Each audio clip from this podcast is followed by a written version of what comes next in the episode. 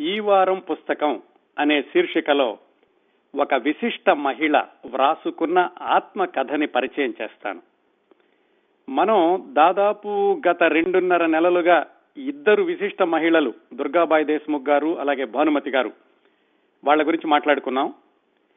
వీళ్ళిద్దరితోటి సన్నిహిత పరిచయం ఉన్న మహిళ తనదైన రంగంలో విశేషమైన కృషి చేసి అరుదైన రికార్డులు సృష్టించి లెక్కకు మించిన సత్కారాలు సన్మానాలు పురస్కారాలు అందుకున్నటువంటి ఒక విశిష్ట మహిళ గురించి ఆమె ఆత్మకథలో ఆమె వ్రాసుకున్న విశేషాలు తెలుసుకుందాం. ఆత్మకథ అంటే మీకు అందరికీ తెలుసు ఎవరికి వాళ్ళు స్వయంగా రాసుకుంటారు. చాలా మంది ప్రముఖులు వాళ్ళ ఆత్మకథలు రాసుకున్నారు. ఈ రోజు మనం మాట్లాడుకోబోయే ఈ ఆత్మకథ ప్రత్యేకత ఏమిటంటే ఈ ఆత్మకథ రచయిత్రి తన తొంభై ఐదవ ఏట.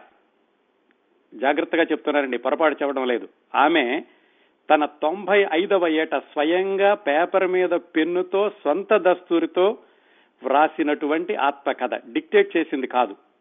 నాకు తెలిసినంత వరకు తొంభై ఐదవ సంవత్సరంలో ఆత్మకథ వ్రాసుకున్న ఏకైక మహిళ బహుశా ఏకైక తెలుగు మహిళ ఈమె ఒక్కరితేనేమో. క్రిందటి వారం అంటే మే పన్నెండవ తేదీన ఆమె తన తొంభై ఏడవ పుట్టినరోజు జరుపుకుని తొంభై ఎనిమిదవ సంవత్సరంలోకి అడుగుపెట్టారు.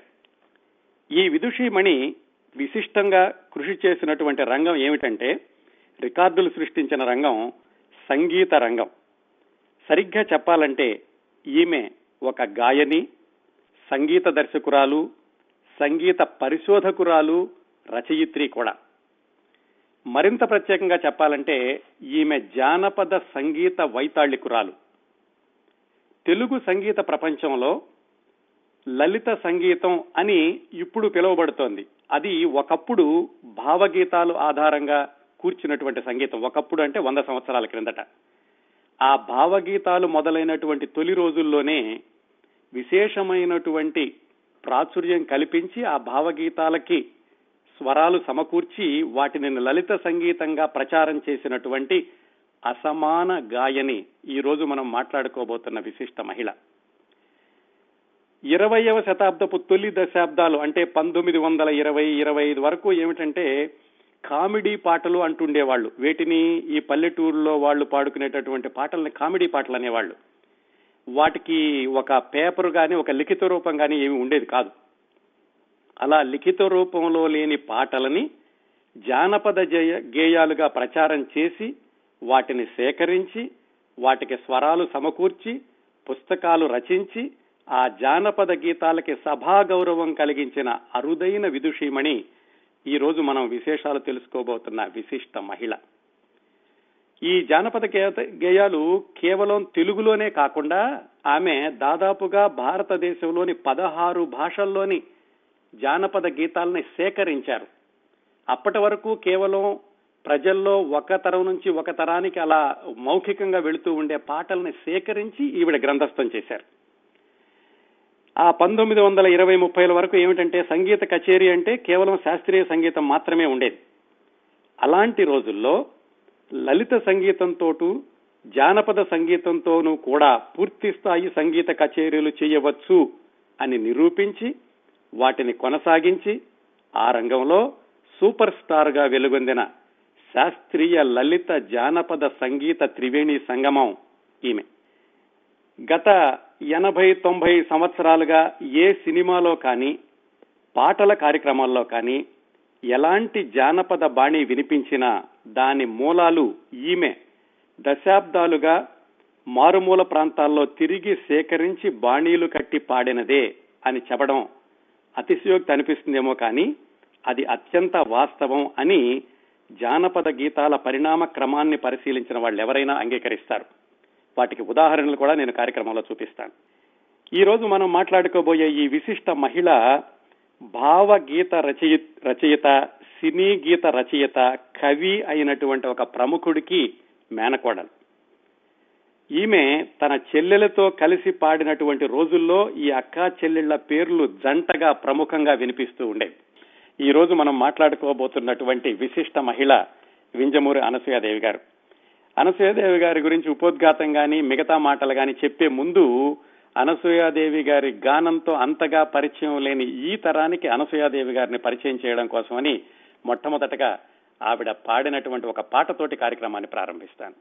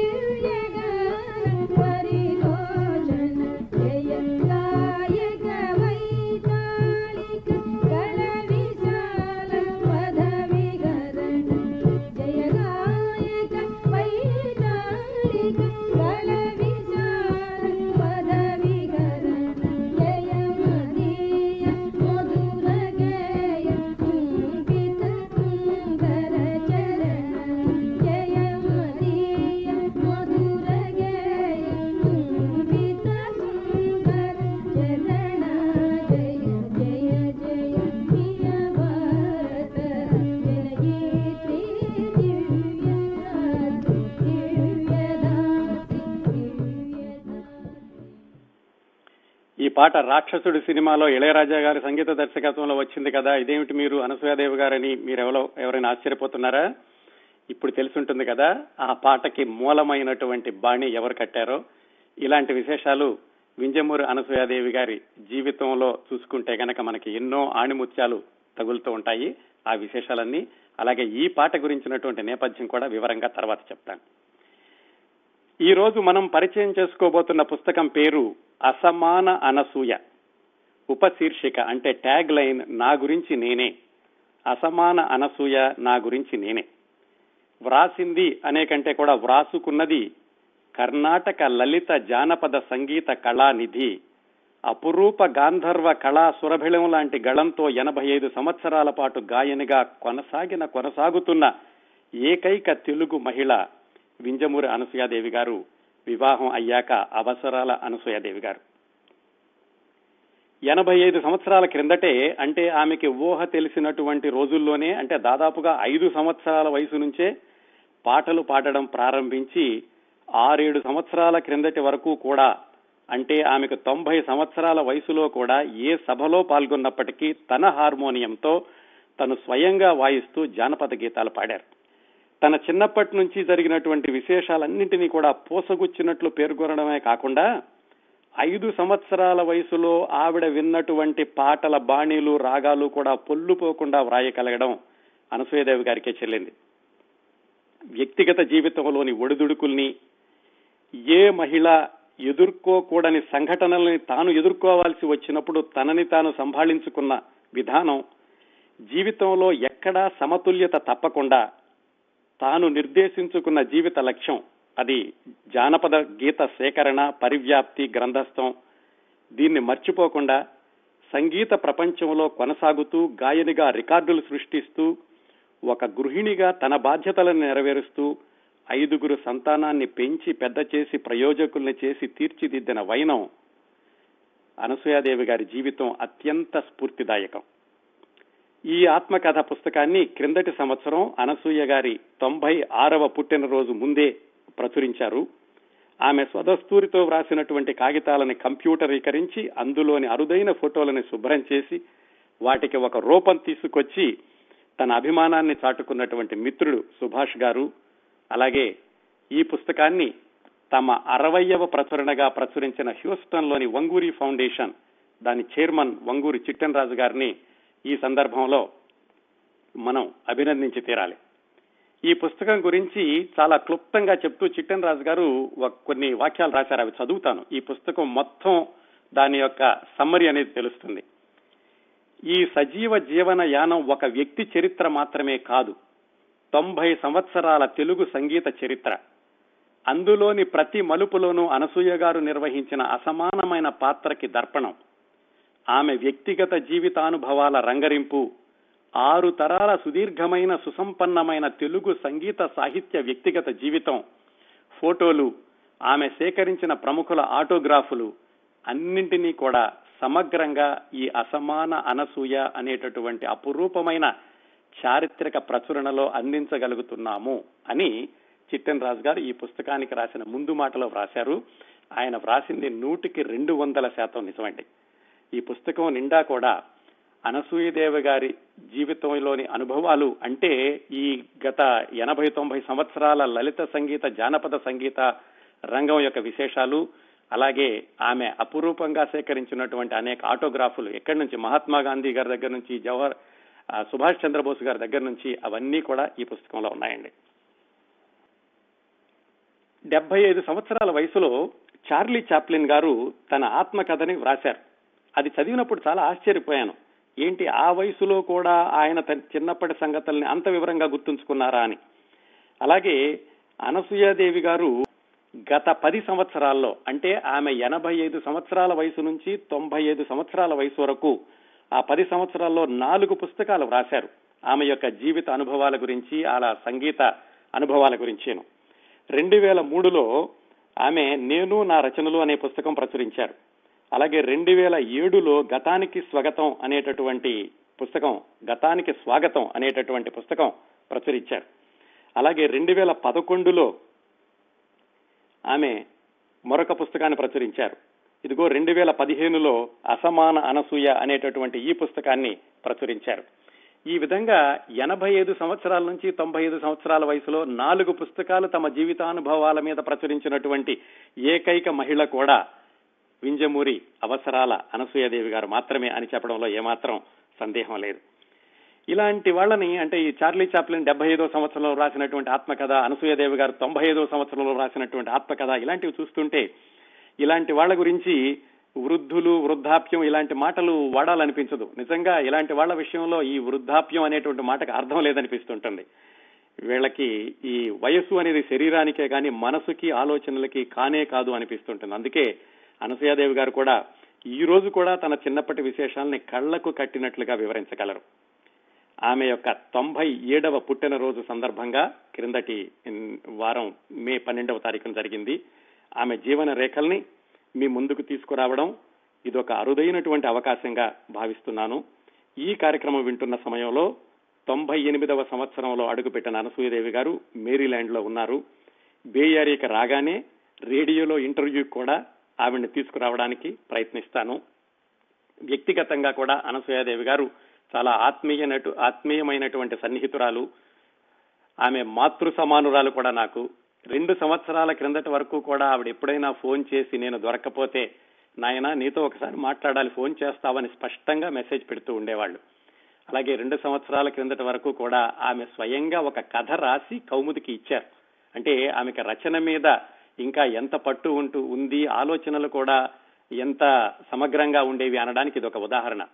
ఆ కథ రాసినప్పుడు నాకు ఇస్తూ నాయనా ఈ వయసులో నాకు కొంచెం ఆలోచనల్లో పరిణితి వచ్చినట్లుంది అన్నారు.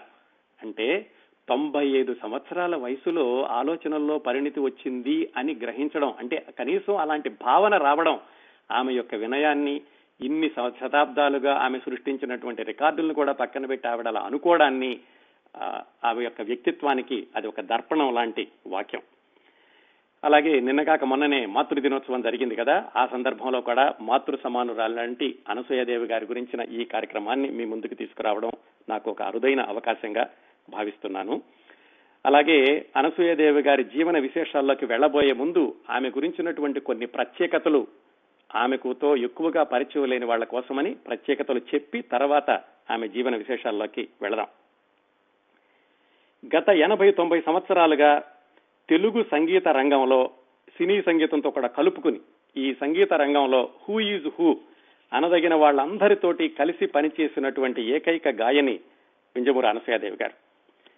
అలాగే మేనమామ గారు అంటే దేవులపల్లి కృష్ణ శాస్త్రి గారి పొత్తిళ్ళలో పెరిగిన అనసూయ గారికి సాహిత్యం కూడా ఏమిటంటే చిన్నప్పటి నుంచే అలవాటైంది ఆ సాహితీ సౌరభం అనేది.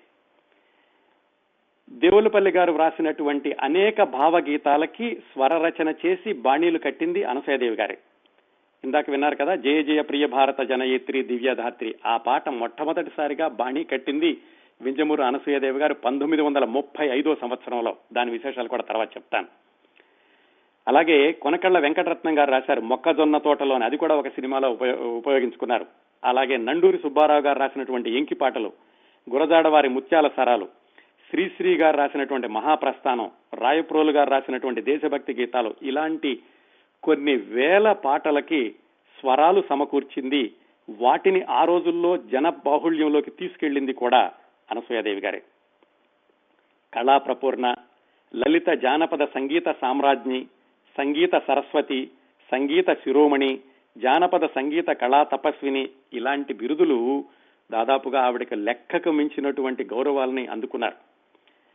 సీత అనసూయ అనేటటువంటి సిస్టర్స్ అలాగే అనసూయ సీత ఈ సిస్టర్స్గా కొన్ని దశాబ్దాల పాటు తెలుగు శ్రోతల్ని సినిమాయేతర పాటలతో ఉర్రూతలోగించారు అక్క చెల్లెళ్ళిద్దరూ కూడా సినిమా పాటలు లేకుండా గంటల తరబడి సంగీత కచేరీ చేసి ఈ జానపద గీతాలతోటి భావగీతాలతోటి పూర్తి స్థాయిగా ఆ రోజుల్లో ఆ అక్కా చెల్లెళ్ళిద్దరూ కూడా సూపర్ స్టార్స్గా రంగస్థలం మీద వెలుగొందారు. ఎనిమిది సంవత్సరాల వయసులోనే అయ్యో కొయ్యోడా అనే పాటతోటి గ్రామ్ఫోన్ రికార్డు ఇచ్చిన ప్రత్యేకత కూడా అనసూయాదేవి గారిదే. పంతొమ్మిది వందల యాభై ఐదులో న్యూఢిల్లీలో డెబ్బై ఆరు దేశాల ప్రతినిధులు పాల్గొన్నటువంటి యునెస్కో ఆ సభలో జానపద గీతాలు ఆలపించిన తొలి మహిళ అనసూయాదేవి గారు. పంతొమ్మిది వందల ముప్పై తొమ్మిది ప్రాంతాల్లో ఏలూరులో జరిగినటువంటి రాజకీయ సభకి సుభాష్ చంద్రబోస్ గారు అధ్యక్షులుగా ఉన్నప్పుడు ఆ సభలో దేవులపల్లి కృష్ణశాస్త్రి గారు వ్రాసిన ఆకాశము నొసట పొడుచు అరుణతార అనే పాటని స్వరపరచి ఆలపించింది కూడా మన అనసూయాదేవి గారు. ఆకాశవాణి అంటున్నాను చూడండి ఆల్ ఇండియా రేడియో. అది పంతొమ్మిది వందల ముప్పై ఎనిమిది ఫిబ్రవరి ఇరవైన మద్రాసులో మొదలైంది. ఆ మొదలైనప్పుడు మొట్టమొదటి రోజు దేవులపల్లి కృష్ణశాస్త్రి గారు వ్రాసిన యొక్క పాటని స్వరపరచి పాడింది కూడా మన వింజమూరి అనసూయాదేవి గారు. అలాగే జానపద గేయాలను ఆకాశవాణిలో ప్రవేశపెట్టిన గౌరవం కూడా అనసూయదేవి గారికే దక్కుతుంది. ఎందుకంటే అప్పటి వరకు కూడా జానపద గీతాలు అంటే కామెడీ పాటలు అనేవాళ్ళు. శాస్త్రీయ సంగీతాన్ని మాత్రమే సభా మర్యాద కలిగినట్టు సంగీతంగా అందరూ అభిమానిస్తున్న రోజుల్లో జానపద గేయాలకు కూడా సభా మర్యాదను కల్పించారు అనసూయదేవి గారు. ఆ రోజుల్లో అంటే పంతొమ్మిది వందల నలభై ప్రాంతాల్లో గోలుకొండై గోగాకు పుల్ల అనేటటువంటి జానపద గీతం మారుమోగిపోతూ ఉండేది. అలాంటి గీతాలని ఆగిల్ ఇండియా రేడియోలో కూడా ప్రవేశపెట్టింది వింజమూరి అనసూయాదేవి గారు. అంతేకాకుండా ఆంధ్రదేశంలో అనేక ప్రత్యేక సందర్భాల్లో పాడినటువంటి అరుదైనటువంటి అవకాశం కూడా అనసూయాదేవి గారికి దక్కుతుంది. ఏమిటంటే భారతదేశానికి స్వాతంత్ర్యం వచ్చినటువంటి ఆ రోజున దేవులపల్లి కృష్ణశాస్త్రి గారు రాసిన పాటను ఆకాశవాణిలోనే కాకుండా అదే రోజు మరొక ఆరు సభల్లో ఆలపించారు అనసూయాదేవి గారు. ఆంధ్రప్రదేశ్ అవతరణ దినోత్సవం రోజున రవీంద్రనాథ్ ఠాగూర్ యొక్క శత జయంతి రోజున అలాగే విజయవాడలోను కటక్లోను ఆ రేడియో స్టేషన్లు ప్రారంభించినప్పుడు మొట్టమొదటి ప్రపంచ తెలుగు మహాసభల్లోనూ ఇలాంటి అరుదైనటువంటి సందర్భాల్లో పాటలు పాడినటువంటి గాయనీమణి అనసూయాదేవి గారు. ఇంకా చెప్పాలంటే సుభాష్ చంద్రబోస్ బాబు రాజేంద్ర ప్రసాద్ జవహర్ లాల్ నెహ్రూ అలాగే విజయలక్ష్మి పండిట్ లాల్ బహదూర్ శాస్త్రి సర్వేపల్లి రాధాకృష్ణన్ ఇందిరాగాంధీ ఇలాంటి ప్రముఖుల సమక్షంలో జానపద గీతాలు ఆలపించినటువంటి ప్రముఖ వ్యక్తి విద్యమూరి అనసూయాదేవి గారు. ఇవన్నీ ఒక ఎత్తు అనుకుంటే అంటే అనసూయాదేవి గారు సాధించినటువంటి విజయాలు సత్కారాలు పురస్కారాలు ఇవన్నీ ఒక ఎత్తు అనుకుంటే ఆమె జానపద గీతాలకి సే- చేసిన సేవ ఒకటే ఒక ఎత్తు అని చెప్పుకోవచ్చు. ఎలాగంటే దాదాపుగా దశాబ్దాల పాటుగా జీవితంలో ఆవిడ ఏ దశలో ఉన్నప్పటికీ అంటే బాల్యం అయినప్పటికీ యవ్వనమైనప్పటికీ వివాహం అయ్యాక పిల్లలు పుట్టాక ఎన్ని ఇబ్బందులు ఉన్నప్పటికీ కూడా ఆవిడ ఆంధ్రదేశంలోని మారుమూలలంతా కూడా వెతికి వెతికి ఎక్కడ పడవ నడుపుకునే వాళ్ళు అలాగే పొలాల్లో పనిచేసుకునే వాళ్ళు సోది చెప్పేవాళ్ళు బళ్ళు నడుపుకునే వాళ్ళు ఇలా ఒక ఒకనాటి పల్లెవాసుల యొక్క ఆ శ్రమజీవులు పాడుకునే పాటలన్నింటినీ కూడా కేవలం సేకరించడమే కాకుండా వాటికి నొటేషన్స్ రాసి పుస్తక రూపంలో ప్రచురించి కచేరీలలో గానం చేసి వాటికి ప్రాచుర్యాన్ని తీసుకొచ్చారు. అంటే తర్వాత రోజుల్లో చాలా పుస్తకాలు వచ్చి ఉండొచ్చు కానీ మొట్టమొదటగా వీటన్నింటినీ కూడా సేకరించి వాటికి నోటేషన్స్ రాసింది అనసూయదేవి గారే అని చెప్పుకోవడంలో ఏమాత్రం అతిశయోక్తి లేదు. అలాగే ఈ పుస్తకాలన్నింటినీ కూడా ఆవిడ దాదాపుగా ఏడు విభాగాలుగా వర్గీకరించి పుస్తకాలు ప్రచురించారు. ఎలాగంటే ఇంటింటి పాటలు అని సంవాదాలు సాంప్రదాయ పాటలు అని పెళ్ళి పాటలని పండగల పాటలు పూజల పాటలు మంగళహారతులు ఇవన్నీ కూడా జానపద గీతాలు. ఏవి పల్లెటూళ్ళలో కేవలం నోటితో మాత్రమే పాడుకునే వాటికి గ్రంథరూపం తీసుకొచ్చి ప్రతిదానికి నోటేషన్స్ కూడా రాశారు. అంటే తర్వాతి తరం వాళ్ళు నేర్చుకోవడానికి వీలుగా ఉండడానికని. ఇన్ని విశిష్టమైనటువంటి ప్రత్యేకతలు కలిగిన మహిళ అందు- వింజమూరి అనసూయదేవి గారు తన తొంభై ఐదో సంవత్సరంలో రాసుకున్న ఆత్మకథ అసమాన అనసూయ నా గురించి నేనే అనేది. ఇంకొక విషయం చెప్పి వింజమూరి అనసూయదేవి గారి జీవిత విశేషాల్లోకి వెళదాం. ఏమిటంటే ఈ తెలుగు ల- తెలుగు లలిత సంగీత శతాబ్దాల వైభవానికి సజీవ చిహ్నాలుగా ఈ రోజు నిలిచి ఉన్న ప్రతిభామూర్తుల్లో వింజమూరు అనసూయదేవి గారు ఒకరైతే మరొక ఇద్దరి గురించి కూడా గుర్తు చేసుకోవాలి. అనసూయాదేవి గారి కంటే మూడు నెలలు పెద్ద బాలాంతరపు రజనీకాంతారావు గారు అలాగే అనసూయాదేవి గారి కంటే ఎనిమిది సంవత్సరాలు చిన్న రావు బాలసరస్వతీదేవి గారు వీళ్ళందరూ కూడా మన మధ్యన ఈ రోజు ఈ జానపద లలిత సంగీత వైభవానికి సజీవ సాక్ష్యాలుగా నిలిచి ఉన్నారు. ఈ ఉపోద్ఘాతంతో వింజమూరు అనసూయాదేవి గారి మిగతా జీవిత విశేషాల్లోకి ఈ పుస్తకంలోని విశేషాల్లోకి వింజమూరు అనసూయాదేవి గారు సంగీత రంగంలో ఇంత విశేషమైనటువంటి కృషి చేసి దశాబ్దాల పాటు ఆ సంగీత రంగంలో కొనసాగడానికి దాన్ని ఒక తపస్సులాగా భావించి దాన్ని కొనసాగించడానికి పునాదులు ఎక్కడ ఉండి ఉంటాయి అనే అనేది మనం ఆలోచిస్తే వింజమూరి అనసూయాదేవి గారు లాంటి కళాకారులే కాదండి. ఏ వ్యక్తికైనా కానీ వాళ్ళ యొక్క వ్యక్తిత్వం అభిరుచి అలాంటివి రూపుదిద్దుకొనడానికి చాలా కారణాలు ఉంటాయి మొదటి కారణం ఏమిటంటే తల్లిదండ్రుల నుంచి వచ్చేటటువంటి జన్యు కణాలు జీన్స్. అలాగే చిన్నతనంలో అమ్మా నాన్నలు ఇంట్లో కల్పించేటటువంటి వాతావరణం. ఇక ఆ తర్వాత బయటకు వచ్చాక వాళ్ళు చదువుకునేటటువంటి పుస్తకాలు చదువుకునేటటువంటి చదువులు చుట్టూ ఉండే మిత్రులు వాళ్ళకి ఎదురైన అనుభవాలు ఇవన్నీ కలిపి ఒక వ్యక్తి యొక్క వ్యక్తిత్వాన్ని నిర్దేశిస్తాయి. వింజమూరు అనసూయాదేవి గారు ఇంత బలీయంగా దశాబ్దాల పాటు సంగీత రంగంలో సేవ చేయడానికి కొనసాగడానికి పునాదులు ఎక్కడున్నాయి అని ఆలోచిస్తే వాళ్ళ అమ్మగారు నాన్నగారు వాళ్ళ మేనమామ గారు అక్కడి నుంచి వింజమూరు అనసూయాదేవి గారికి అన అవసరాల అనసూయాదేవి గారికి ఆ సంగీతం పట్ల సాహిత్యం పట్ల ఆసక్తి అనేది ఆమెకి ఊహ తెలిసి తెలియని రోజుల నుంచే మొదలైంది. అందుకని వింజమూరి అనసూయాదేవి గారి జీవిత విశేషాల్లోకి వెళ్ళబోయే ముందు వాళ్ళ అమ్మగారి గురించి నాన్నగారి గురించి మామయ్య గారి గురించి తెలుసుకుందాం. ఎందుకంటే అనసూయాదేవి గారు వాళ్ళ ముగ్గురు గురించి ముందులో వ్రాసుకుని తర్వాత తన విశేషాలు వ్రాసుకుని వాళ్ళ ముగ్గురు కూడా తన జీవితాన్ని తన యొక్క అభిరుచుల్ని తన యొక్క సంగీత ఆసక్తిని ఎలాగా ప్రభావితం చేశారు అనే విషయం చెప్పుకున్నారు. ముందుగా అనసూయాదేవి గారి అమ్మగారు. ఆవిడ పేరు వెంకటరత్నమ్మ. ఈ అనసూయాదేవి గారి అమ్మగారు వెంకటరత్నమ్మ గారు కూడా కవియిత్రి రచయిత్రి ఆ రోజుల్లోనే అంటే వంద సంవత్సరాల క్రిందటే ఆవిడ సరిగ్గా పద్దెన్ పంతొమ్మిది వందల పదిహేడు జులైలో కరెక్ట్గా చెప్పాలంటే ఇంకొక రెండు నెలల్లో వంద సంవత్సరాలు అవుతుంది.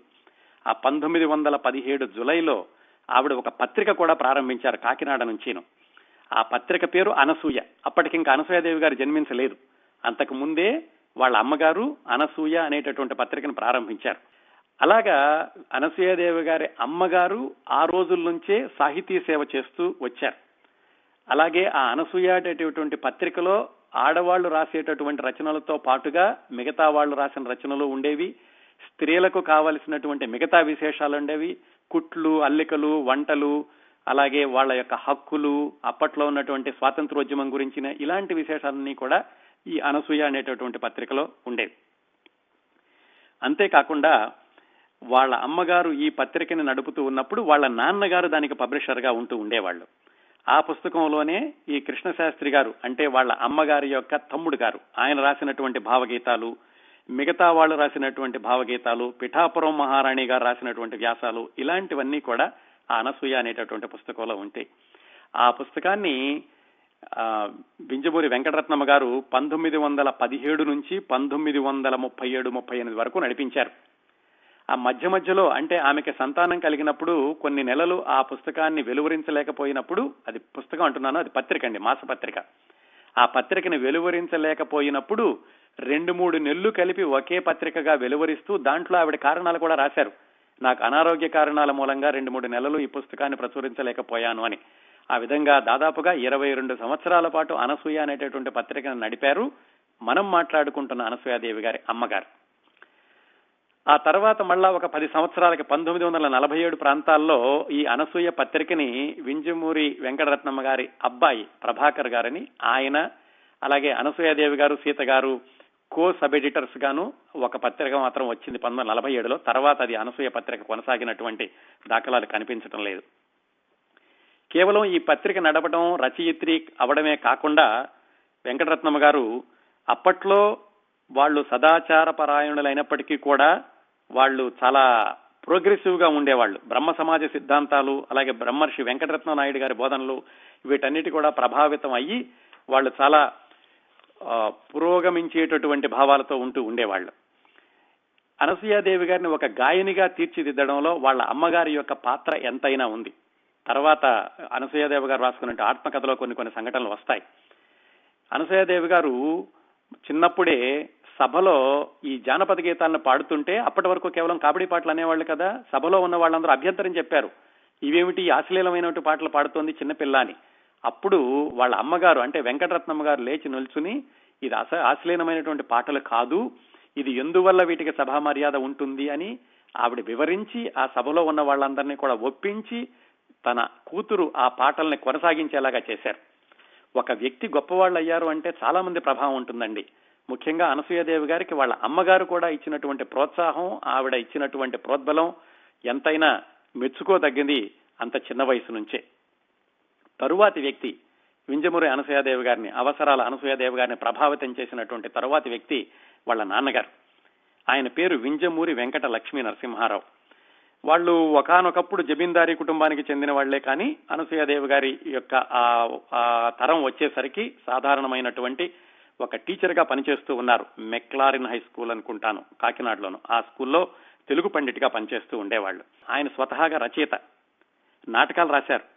అలాగే ఆయన రాసినటువంటి పుస్తకాలు ఆ రోజుల్లోనే డిగ్రీ వాళ్ళకి వాళ్ళకి కూడా పాఠ్య పుస్తకాలుగా నియమించారు. ఆయన రాసిన నాటకాల్లో అనార్కలి అనేది చాలా ప్రసిద్ధమైనటువంటి నాటకం ఆ రోజుల్లో అంటే వంద సంవత్సరాల క్రిందట. సైన్ ఆఫ్ ది క్రాస్ అనే ఒక ఇంగ్లీష్ నాటకం కూడా రాశారు. ఆ రోజుల్లో కాకినాడలో ఉన్నటువంటి నటీనటులు ఎవరు? అంజలిదేవి గారు ఆదినారాయణరావు గారు ఎస్వి రంగారావు గారు సి పుల్లయ్య గారు శివరావు గారు రేలంగి వెంకటరామయ్య గారు బిఏ సుబ్బారావు గారు వీళ్ళందరూ కూడా ఈ వింజమూరి లక్ష్మీ నరసింహారావు గారితో కలిసి పనిచేసినటువంటి వాళ్ళే. అనసూయదేవి గారు చాలా చిన్న వయసులో వాళ్ళ ఇంట్లో ఈ నాటకాల యొక్క రిహార్సల్స్ జరుగుతూ ఉన్నప్పుడు ఆవిడ హార్మోనియం నేర్చుకుంటూ వాటికి వెనకాల వీళ్ళకి హార్మోనియం సపోర్ట్ కూడా ఇస్తూ ఉండేవాళ్ళు చాలా చిన్నప్పుడే. వాళ్ళు కూడా ఏమిటంటే వీళ్ళ ఇంట్లో రిహార్సల్ జరిగేటప్పుడు చిన్నపిల్ల హార్మోనియం వాయిస్తుందని వాళ్ళు కూడా చాలా అభిమానంగా చూస్తూ ఉండేవాళ్ళు అనసూయదేవి గారిని. ఆ తర్వాత కచేరీలు చేయడం మొదలుపెట్టినప్పుడు అనసూయదేవి గారు వాళ్ళ నాన్నగారు చెప్ చెప్తూ ఉండేవాళ్ళు. ఏమిటంటే నువ్వు ఏ పాటలు పాడినప్పటికీ శాస్త్రీయ కీర్తనలు మాత్రం మర్చిపోవద్దు మొట్టమొదటగా శాస్త్రీయ కీర్తనలు పాడాలి అని చెప్పి ఆయన ఎక్కువగా ప్రోత్సాహం ఇస్తూ ఉండేవాళ్ళు. అందుకే అనసూయదేవి గారు సంగీత సరస్వతిగా తీర్చిదిద్దేటటువంటి క్రమంలో వాళ్ళ అమ్మగారితో పాటుగా వాళ్ళ నాన్నగారు కూడా ఎంతో కృషి చేశారు అని అనసూయదేవి గారు చెప్పుకున్నారు. అనసూయాదేవి గారి యొక్క ఈ సం- లలిత సంగీత జానపద సంగీత ఈ యొక్క ఆసక్తిని మరింతగా పెంపొందించింది. మొట్టమొదటి రోజుల్లోనే ఆవిడకి చక్కటి పునాది వేసిన మరొక వ్యక్తి వాళ్ళ అమ్మగారి యొక్క తమ్ముడు గారు ఆయనే దేవులపల్లి కృష్ణశాస్త్రి గారు. దేవులపల్లి కృష్ణశాస్త్రి గారంటే మల్లీశ్వరి వెంటనే గుర్తొస్తూ ఉంటుంది. ఆ తర్వాత చాలా మంచి సినిమాల్లో రాశారనుకోండి. సినిమాలే కాకుండా ఆయన సినిమాలతో సంబంధం లేకుండా కూడా ఇరవయో శతాబ్దపు తొలి రోజుల్లో అంటే పంతొమ్మిది వందల ఇరవై ముప్పై నలభై ఆ ప్రాంతాల్లో ఆయన అద్భుతమైనటువంటి భావకవిగా పేరు తెచ్చుకున్నారు. భావప్రధానమైనటువంటి పాటలు రాసేటటువంటి కవిగాను. ఆయన నవ్య సాహిత్య వైతాళికుడు భావకవి సార్వభౌముడు అని కూడా అంటూ ఉంటారు. ఆయనకి చాలా రోజులు పిల్లలు లేకపోవడంతో వాళ్ళ అక్కయ్య గారి పిల్లల్ని అంటే అనసూయదేవి గారిని చెల్లెలు సీత గారిని వాళ్ళ అన్నయ్య ప్రభాకర్ గారిని వీళ్ళందరినీ కూడా ఆయన సొంత పిల్లల్లాగా చూసుకుంటూ ఉండేవాళ్ళు. ముఖ్యంగా అనసూయదేవి గారంటే ప్రత్యేకమైన అభిమానంగా ఉండేది. ఎందుకంటే చిన్నప్పటి నుంచే విన్నటువంటి పాటల్ని వెంటనే పాడగలగడం ఆ పాటల పట్ల ఆసక్తి చూపించడం ఇలాంటివన్నీ చూసి ఆయన ఎక్కువగా గారం చేస్తూ ఉండేవాళ్ళు అనసూయదేవి గారిని దేవులపల్లి కృష్ణశాస్త్రి గారు. ఆయన అంటూ ఉండేవాళ్ళట సరదాగా వసే నీకు నా కళ్ళు వచ్చాయి కానీ నా మెదడు రాలేదే అంటుండేవాళ్ళట అంటే ఆవిడ మళ్ళా వెంటనే వాళ్ళ మామయ్య గారితోటి చలాకీగా అంటూ ఉండేదట మామయ్య నీకు నా సంగీతం రాలేదు కదా అని. అలా తెలివిగా మాట్లాడుతుండేవాళ్ళు. కేవలం పాటలు నేర్పడం ఆయన రాసినటువంటి పాటలని ఆయన ఏదో ఒక మాదిరిగా పాడుకుంటూ ఉంటే అలా కాదు మామయ్య ఇలా బాణీలు కడితే బాగుంటుంది అని చాలా చిన్న వయసులోనే అంటే తొమ్మిది పది సంవత్సరాల వయసులోనే అనసూయదేవి గారు వాళ్ళ మామయ్య గారు రాసినటువంటి పాటలకి బాణీలు కట్టి వాటిని ఆమె కచేరీల్లో పాడుతూ వాటికి ప్రాచుర్యం తీసుకుంటూ వచ్చారు. మామూలుగా కవులు రాసినటువంటి పాటలు అంటే ఆ పుస్తకాలు చదివే వాళ్ళకి సాహిత్యం అంటే ఆసక్తి ఉన్న వాళ్ళకి ఎక్కువగా తెలుస్తుంది. అలా కాకుండా అనసూయదేవి గారు వాటికి బాణీలు కట్టి పాడడంతో మామూలు ప్రజల దగ్గర కూడా ఆ భావగీతాలు వెళ్ళడానికి అవకాశం ఏర్పడింది. దేవులపల్లి కృష్ణశాస్త్రి గారు ఆ రోజుల్లో చాలా ప్రసిద్ధమైనటువంటి కవి. ఆ ఎక్కువగా కవి సమ్మేళనాలకి వీటికి పిలుస్తూ ఉండేవాళ్ళు సాహితీ సమావేశాలకి. ఎక్కడికి వెళ్ళినా గానీ చిన్నపిల్లైనటువంటి అనసూయదేవి గారిని కూడా తీసుకెళ్తూ ఉండేవాడు ఆయన. దాంతో అందరూ కవుల మధ్యన తిరగడం ఆ కవులతోటి సాన్నిహిత్యం చాలా చిన్నతనం నుంచే అనసూయదేవి గారికి కలగడంతో ఆ మిగతా వాళ్ళ పాటలు కూడా తీసుకుని వాటికి కూడా బాణీలు కట్టడానికి అనసూయదేవి గారికి అవకాశం వచ్చింది. అలాగే ఆవిడ తన ప్రతిభను కూడా చూపించుకున్నారు. కేవలం ఈ సాహిత్యం గురించి వీటి గురించే కాకుండా వాళ్ళ మామయ్య గారు ఇంకా చాలా విషయాలు నేర్పారట చిన్నప్పుడే. ఎందుకంటే దేవుల ప్రకృష్ణ శాస్త్రి గారు చాలా వేషధారణ అంటే చాలా జాగ్రత్తగా ఉండేవాళ్ళు. చాలా ఫ్యాషనబుల్గా ఉండేటటువంటి కవి అని ఆయనకి పేరు కూడా ఉంది. అందుకని చిన్నప్పుడే చిన్నపిల్లగా ఉన్నటువంటి అనసూయ గారికి సీత గారికి కూడా చెప్తూ ఉండేవాళ్ళు. ఏ డ్రెస్ వేసుకోవాలి ఏ రంగు వేసుకోవాలి అలాగే కంటికి కాటుక కొంచెం బ్రాడ్గా పెట్టుకోవాలి బొట్టు పెద్దగా ఉండాలి కోలగా పెట్టుకోవాలి ఇలాంటి విషయాలు కూడా చాలా జాగ్రత్తగా చెబుతూ ఉండేవాడు. మావయ్య నాకు చిన్నప్పుడే అని అనసూయదేవి గారు రాసుకున్నారు. వీళ్ళ ముగ్గురు గురించి అంటే వాళ్ళ అమ్మగారి గురించి వాళ్ళ నాన్నగారి గురించి మామయ్య గారి గురించి చెప్తూ అనసూయదేవి గారు వీ- వీళ్ళ ముగ్గురు కూడా తన జీవితాన్ని ముఖ్యంగా సంగీత జీవితాన్ని ఎలా ప్రభావితం చేశారు అనే విషయాన్ని క్లుప్తంగా ఇలా చెప్పారు. విదుషీమణి అమ్మ పండితులు నాన్నగారు మహాకవి మామయ్య వీరి సారస్వత వైజ్ఞానిక దృక్పథాల ప్రభావం నా పైన ప్రసరించి నన్ను ఒక కళాకారిణిగా గాయకురాలిగా సంగీత దర్శకురాలిగా రచయితగా రూపొందించాయి. నా సంగీత వాహిని మూడు చీలికలై ప్రవహించింది. అది జానపద సంగీతం శాస్త్రీయ సంగీతం లలిత సంగీతం. ఇవి మూడు ఏకైక గానవాహినిలో కలిసే సజీవ కళాస్రవంతులు. ఇవే నా సంగీత త్రివేణి ఇవే నా అమ్మ నాన్నగారు మామయ్య అని ఆత్మకథలో వ్రాసుకున్నారు అనసూయాదేవి గారు. ఇదండి. అనసూయాదేవి గారు పుట్టేటప్పటికే ఇంట్లో ఉన్నటువంటి ఆ సంగీత సాహిత్య వాతావరణం. అలాంటి వాతావరణంలో వింజమూరి అవసరాల అనసూయాదేవి గారు పంతొమ్మిది వందల ఇరవై మే పన్నెండవ తారీఖున జన్మించారు. ఆమెకు అన్నయ్య చెల్లెలు సీత. మొట్టమొదటగా ఆవిడకు గుర్తున్నటువంటి జ్ఞాపకం ఐదు సంవత్సరాల వయసుది. అది కూడా ఎంత స్పష్టంగా వివరంగా రాశారంటే పంతొమ్మిది వందల ఇరవై ఐదులో సరస్వతి గాన సభ అని కాకినాడలో ఉండేది. గాన సభ అంటే ఏమిటంటే ఆ రోజుల్లో ఈ ఒక సంస్థ లాంటిది. వాళ్ళు గాన కచేరీలు అవి పెడుతూ ఉండేవాళ్ళు. గాన కచేరీలు అంటే ఎక్కువగా వాద్య సంగీత కచేరీలు కానీ శాస్త్రీయ సంగీత కచేరీలు కానీ ఉంటూ ఉండేవి ఈవిడికి ఐదు సంవత్సరాల వయసు ఉన్నప్పుడు ఈ సరస్వతి గాన సభ వాళ్ళు ఒక గాన సభ పెట్టినప్పుడు ఆ సంగీతోత్సవాల్లో సంగమేశ్వర శాస్త్రి అని ఆయన వీణ వాయిస్తున్నారు. ఆ సభలో చిన్న పిల్లైనటువంటి ఈవిడ్ని ఒక ఆయన ఒళ్ళో కూర్చోబెట్టుకుని ఆ సంగమేశ్వర శాస్త్రి గారికి ఎదురుగుండా ఉండి వీణ వింటున్నారు. ఆ ఒళ్ళో కూర్చోబెట్టుకున్న ఆయన పేరు కృష్ణమాచారి గారు. తర్వాత ప్రసిద్ధ సినీ గాయకుడైనట్టు పిబి శ్రీనివాస్ గారికి మేనమాంగారు. ఆయన అలా ఈ చిన్న పిల్లని కూర్చోబెట్టి వీణావాదన అది అంతా విన్నాక అంత చిన్న పిల్లగా ఉన్నప్పుడే అనసూయదేవి గారు ఆ సంగమేశ్వర శాస్త్రి గారి దగ్గరికి వెళ్ళి వాళ్ళకి కాళ్ళకి నమస్కారం పెట్టించారు పెద్దవాళ్ళు. ఆయన ఆశీస్సులు అందుకున్నాక అప్పుడు వెంటనే ఆవిడ అడిగిందట ఆయన్ని ఏమండి మీరు ఒక వీణే వాయించారు కానీ నాలుగైదు వీణలు వాయించినట్టుగా శబ్దం వచ్చింది ఎలా చేయగలిగారు? అని అడిగిందట. ఆయన అంత చిన్న వయసులో భయం లేకుండా అంత చక్కటి ప్రశ్న అడిగినందుకు అనసూయదేవి గారిని మెచ్చుకుని అమ్మా నీకు కొంచెం వయసు వచ్చాక తెలుస్తుంది. నువ్వు కూడా వీణ నేర్చుకుంటే గనక ఇలాంటి విషయాలన్నీ తెలుస్తాయి అని అనసూయదేవి గారిని ఆశీర్వదించారంట అంత చిన్న వయసులోనే. ఆ విధంగా సంగమేశ్వర శాస్త్రి గారు మొట్టమొదటిసారిగా నాకు అందించిన ఆశీర్వాదాల ఫలమో ఏమో కానీ నా జ్ఞాపకాల చరిత కళాదిదేవత సరస్వతీదేవి కటాక్ష ఆశీస్సులతో ప్రారంభమైంది. నేను వెళ్ళవలసిన చోటు వెళ్ళబోయే బాటకి నాంది పలికి పునాది వేయడం అప్పుడే జరిగింది అని వ్రాసుకున్నారు అనసూయదేవి గారు. ఈ విధంగా ఐదు సంవత్సరాల వయసులో ఈ అనుభవం ఒకటి. ఆ తర్వాత వాళ్ళ నాన్నగారు ఏం చేశారంటే అనసూయాదేవి గారిని మామూలు చదువుతో పాటుగా ఈ సంగీత పాఠశా పాఠాలు నేర్పడం అనేది చాలా చిన్న వయసు నుంచే మొదలు పెట్టారు ఆవిడికి ఆరు ఏడు సంవత్సరాల వయసు ఉండగా సొంఠి లచ్చయ్య గారని ఆయన్ని తీసుకొచ్చి అనసూయాదేవి గారికి సంగీత పాఠాలకు నియమించారు. సొంటి లచ్చయ్య గారు ఎవరంటే ఈ త్యాగరాజస్వామి దగ్గర ఉన్నటువంటి సొంటి రమణయ్య గారిని వాళ్ళ యొక్క కుటుంబంలో వచ్చిన ఆయన అంటే మనవడు ముని మనవడు ముని మనవడు ఎవరో ఆయన సొంటి లచ్చయ్య గారు.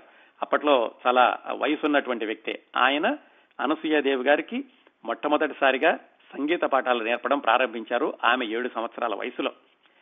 అయితే అంత చిన్నప్పుడు ఈ హార్మోనియం వాయించడం అంత చేత అయ్యేది కాదు. చేత అయ్యేది కాదు అంటే అప్పట్లో లెగ్ హార్మోనియం అని ఉండేది. అంటే కాళ్ళతో తొక్కుతూ బెల్లోస్ అంటారు వాటిని. కాళ్ళతో తొక్కుతూ పైన హార్మోనియం వాయించాలి. మరి ఇంత చిన్న పిల్లకి కింద బెల్లోస్ అందవు కదా? అప్పుడే ఆవిడ ధైర్యంగా గురువు గారు మీరు బెల్లోస్ తోయండి నేను హార్మోనియం వాయిస్తాను అని ఆ గురువు గారు బెల్లోస్ తోస్తూ ఉంటే ఈవిడ హార్మోనియం వాయించి చూపించారట ఆ ఆరు ఏడు సంవత్సరాల వయసులోనే. అయితే ఆయన దగ్గర పాఠాలు ఎక్కువ రోజులు కొనసాగలేదు. ఎందుకంటే ఆయన ఒక ఆరు నెలలో ఏడు నెలలో చెప్పినట్టున్నారు. అప్పటికే ఆయనకి నల్లమందు అలవాటు ఉండేదట. పైగా వయసు కూడా చాలా ఎక్కువ ఉన్నటువంటి వ్యక్తి. ఆయన చనిపోవడంతో ఆయన దగ్గర సంగీత పాఠాలు ఆగిపోయినాయి. కానీ ఆ తర్వాత వాళ్ళ అబ్బాయి సొంటి సీతారామయ్య గారని ఆయన ఒకటి రెండు సంవత్సరాలు అనసూయదేవి గారికి ఈ హార్మోనియంలోను అలాగే శాస్త్రీయ సంగీతంలోను పాఠాలు నేర్పారు. అనసూయదేవి గారు అంత చిన్న వయసులోనే ఈ హార్మోనియం పట్ల అభిమానం పెంచుకోవడానికి ముందు ఆవిడకి వీణ అంటే చాలా ఆసక్తి ఉండేది. చాలా చిన్న వయసులోనే వీణ పట్టుకుని ఫోటో తీయించుకోవాలి అనిపించిందట. ఎందుకంటే సరస్వతీదేవి ఫోటో ఒకటి ఉంటే అది చూసి ఇలాగే నేను కూడా వీణ వాయించడం నేర్చుకుంటే ఫోటో తీయించుకోవచ్చు అనిపించి వీణ నేర్చుకోవడం ప్రారంభించారు. అయితే వాళ్ళ వీణ నేర్చుకుంటూ వీణ వాయిస్తూ ఆవిడ పాట పాడుతూ ఉండేవాళ్ళు. అయితే వాళ్ళ గురువు గారు ఏం చెప్పారంటే నువ్వు పాట తగ్గించాలి నీ స్వరం ఎక్కువ వినిపిస్తోంది స్వరం తగ్గించి వీణ ఎక్కువగా వినిపించేలాగా ఉండాలి అని ఆయన పదే పదే చెప్పడంతో ఆవిడ గాత్రాన్ని మాత్రం మానుకోవడం ఇష్టం లేక వీణను వదిలేశారు. అప్పుడు కళావతి అని పేరు పెట్టుకున్నాను ఆ వీణకి. దాన్నైతే నేను వదిలేశాను కానీ ఆ తర్వాత నేను పెంచుకున్న ఆవుకి అమృత వర్షిణి అని పేరు పెట్టుకున్నాను అని చెప్పారు అనసూయదేవి గారు. ఆ విధంగా మొదటి పాఠాలు అయిపోయినాయి ఆ సొంటి లచ్చయ్య గారి దగ్గర సొంటి సీతారామయ్య గారి దగ్గర. వీణ కూడా ఆవిడ పక్కన పెట్టారు. ఆ తర్వాత వాళ్ళ నాన్నగారు రకరకాల గురువుల్ని ఎవరు చెప్తే బాగుంటుంది అని ఆయన రకరకాల గురువుల్ని ప్రయత్నిస్తూ చిట్ట చివరికి మునుగంటి వెంకట్రావు గారు అని ఆయన్ని అనసూయాదేవి గారికి గురువుగా నియమించారు. ఆయనకి శ్రీరామ సమాజ సంగీత సభ అని ఒకటి ఉండేది. అందుకనే అనసూయదేవి గారు ఇప్పటికి కూడా సంగీతంలో తొలి పాఠాలు నేర్పినటువంటి గురువు గారు మునుగంటి వెంకట్రావు గారు అని ఎక్కడైనా చెప్తూ ఉంటారు. ఆయన అనసూయదేవి గారికి శాస్త్రీయ సంగీతంలో మొదటి పాఠాలు నేర్పారు. ఆ మునుగంటి వెంకట్రావు గారి దగ్గరే అనసూయదేవి గారి యొక్క చెల్లెలు సీత గారు ఆ తర్వాత రోజుల్లో ప్రసిద్ధ వైణికుడైనటువంటి ఈమని శంకర శాస్త్రి గారు ప్రసిద్ధ గాయకుడు ఓలేటి వెంకటేశ్వర్లు గారు వీళ్ళందరూ కూడా ఆ మునుగంటి వెంకట్రావు గారి దగ్గరే సంగీతం నేర్చుకున్నారు. ఆ విధంగా శాస్త్రీయ సంగీతంలో బలీయమైనటువంటి పునాది వేసిన ఆయన మునుగంటి వెంకట్రావు గారు అనసూయదేవి గారికి. ఇదండి ఆవిడ యొక్క బాల్యంలో జరిగినటువంటి విశేషాలు ఐదు సంవత్సరాల వయసులోనే అలాగా సంగీతం అంటే ఆసక్తి రావడం ఆ తర్వాత సొంటి లచ్చయ్య దగ్గర కొ- గారి దగ్గర కొంతసేపు వీణ నేర్చుకుని వదిలేసేయడం మునుగంటి వెంకట్రావు గారి దగ్గర శాస్త్రీయ సంగీతం నేర్చుకోవడం ఇక్కడి నుంచి ప్రారంభించి ఆ తర్వాత ఆవిడకి అసలు జానపదాలంటే ఎలా ఆసక్తి ఏర్పడింది హార్మోనియం అనేటటువంటి వాయిద్యాన్ని ఆవిడ స్నేహితురాలిగా ఎలా చేసుకున్నారు బాలమురళీకృష్ణ గారు మంగళంపల్లి బాలమురళీకృష్ణ గారు కూడా ఒక చోట రాస్తూ హార్మోనియం వాయించేటటువంటి ఆడవాళ్ళలో ఇంత ప్రముఖంగా ఇంత విశేషంగా వాయించేటటువంటి నా వాయించేది నా చెల్లెలు అనసూయ గారే అని ఆవిడ ఆయన నాలుగైదు చోట్ల చెప్పారు.